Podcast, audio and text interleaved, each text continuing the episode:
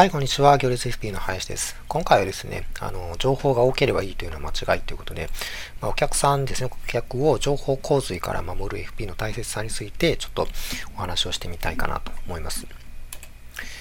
で、えっ、ー、とですね、情報が多すぎることの害なんですけれども、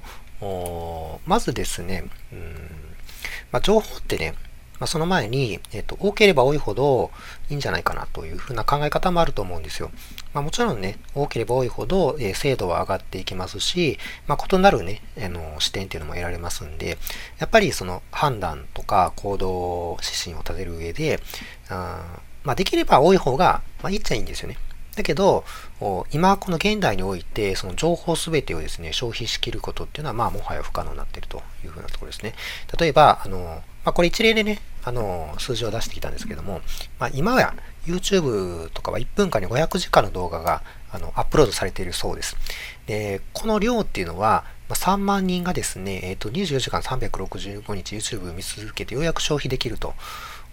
いうふうな量になってますので、まあ、これほとんど不可能ですね。まあ、3万人ぐらいだとできるじゃないかということですけども、まあ、一つの動画を何万人とか何百万人って見る場合もありますんで、まあ、事実上不可能ですね。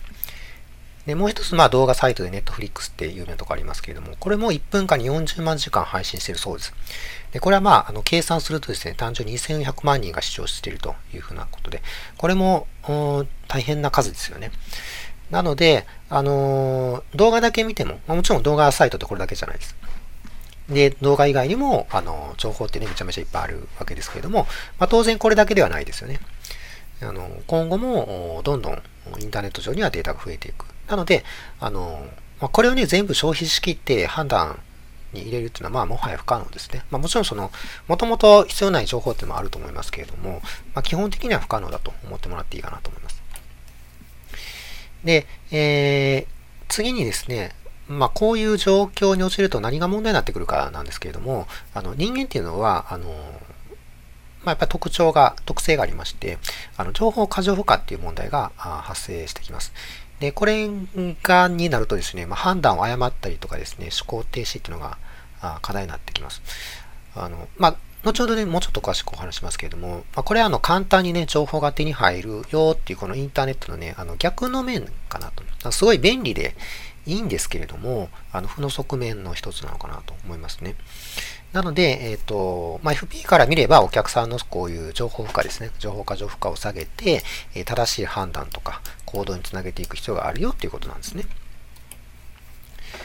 なので、あの、必要な情報を必要なタイミングでお客さんに届ける力っていうのが、これがまあね、あの FP はあのお金の専門家と言われますけれども、まあ、この専門家の価値だというふうなことが言えると思います。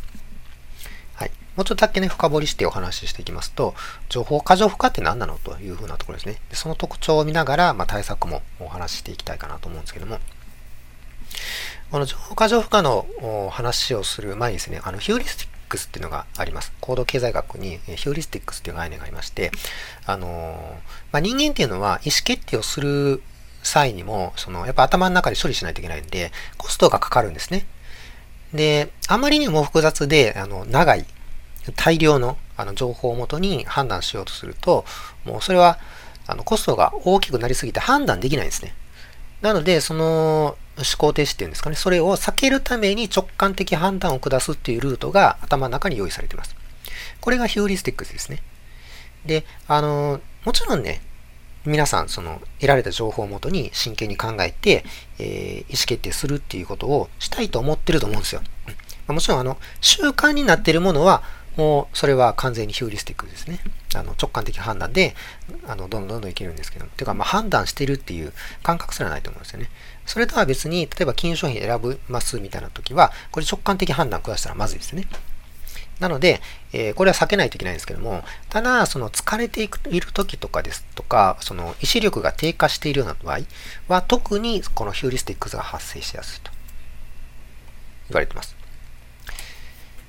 で、このヒューリスティックスの一つとして、えっ、ー、と、情報過剰、過剰負荷ですかね。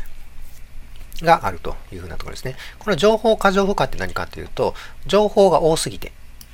え、正しく判断、評価できない状態ですね。これが情報過剰負荷に陥った状態というふうな形です。で、この場合にですね、ヒューリスティックスが発動して、まあ、要はその直感的判断とかを下すわけですけれども、当然直感的なので、まあ、合う場合もあれば合わん場合もあるということですね。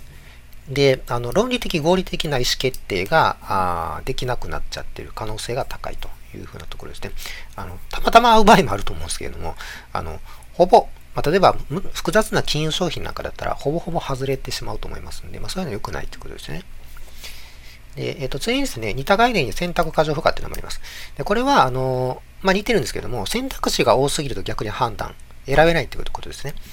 うん、例えば、あまあ、よく言われるのは、あの、レストラン行ってね、メニューがめちゃめちゃ多いと。で、多すぎたらこれ、まあ、どれもこれもよく見えて、一体どれ選べばいいのかわからない。とにかく、じゃあ、もうちょっとおすすめ教えてくださいって言っちゃいますよね。ああいうふうな状態です。で、例えば、まあ、金融商品なんかも何千種類もその保険とか投資信託ってありますよね。で、この中から適切な一つ選びましょうって言うんですけれども、まあ、そもそもそれは難しいよって話なんですね。あの、我々 FP はもちろん内実を知ってて、えー、るので、まあ、できるんですけれども、お客さんには不可能です。この情報過剰負荷とか選択過剰負荷があるんで、だからそれを、まあ、あの、なんていうかな、求めても良くないってことですね。はい。で、この過剰負荷の対策なんですけれども、あの、お客さんの状況に合わせてですね、必要最小限の情報をタイミングよく提供する。これがまあまず一つですね。で、これをやろうと思ったら、えっと、お客さんの状況をもちろん、あの、正確に正しくね、把握しないといけないですし、タイミングも見計らないといけないです。これタイミングってもね、結構重要なんですね。あの、これも行動経済学の中に出てきますけれども、あの、情報が得られるタイミングによって、あの、正しい行動ができる確率は高を高めることができますので、まあ、これちょっと今日はタイミングの話しませんけれども、まあ、そういったことがあるというのは覚えておいてください。なので、FP としてはですね、継続的に寄り添うようなサービスをすることが大事なのかなというようなところですね。えー、それとまあ情報だけじゃなくて、まあ、選択肢ですね。まあ、これも似たような話なんですけども、があります。で、ライフプランで、えー、例えばライフプラン立てますよね、よくね、FP をね。で、えっ、ー、と、保険の種類を決めてあげるだけでも、選択肢がかなり狭まります。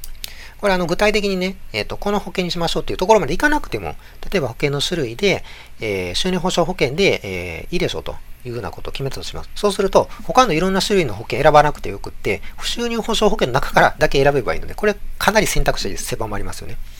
保険の種類って本当に何百とか、えっと、細かいものを、あの、オプションとか入れたら当然何千とかいう数に上ってしまうので、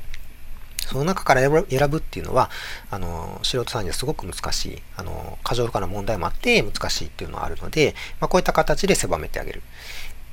あるいは、その積立 NISA なんかもね、あの、あれは選択肢がもう少ないですよね。あの、例えば証券会社で、えー、S 証券とかだったら、あ投資信託の数ってまあ数千ありますよね。でその数千から 適切な自分のにぴったりのあの、えー、投資信託を選びましょうと言われても、それは無理ですね。多すぎて。なので、積立 NISA は、その中からあ100とか、200超えてないかな ?100 数字ですかね。の選択肢まで絞、絞、え？絞められてる。少なくなっているので、あの、構造経済学的にはすごいいい仕組みになってますので、まあ、あれをお勧めするっていうのは、やっぱり専門家としては適切なのかなというふうなところはあります。はい。ということで結論ですけれども、本日結論ね。えっ、と、FP はお客さんの状況を正しく理解、把握して、過剰負荷からお客さんを守ってあげるというのが、まあ、重要な価値の一つですよというふうなことですね。この話をいたしました。はい。ということで、今回以上になります。どうも最後までありがとうございました。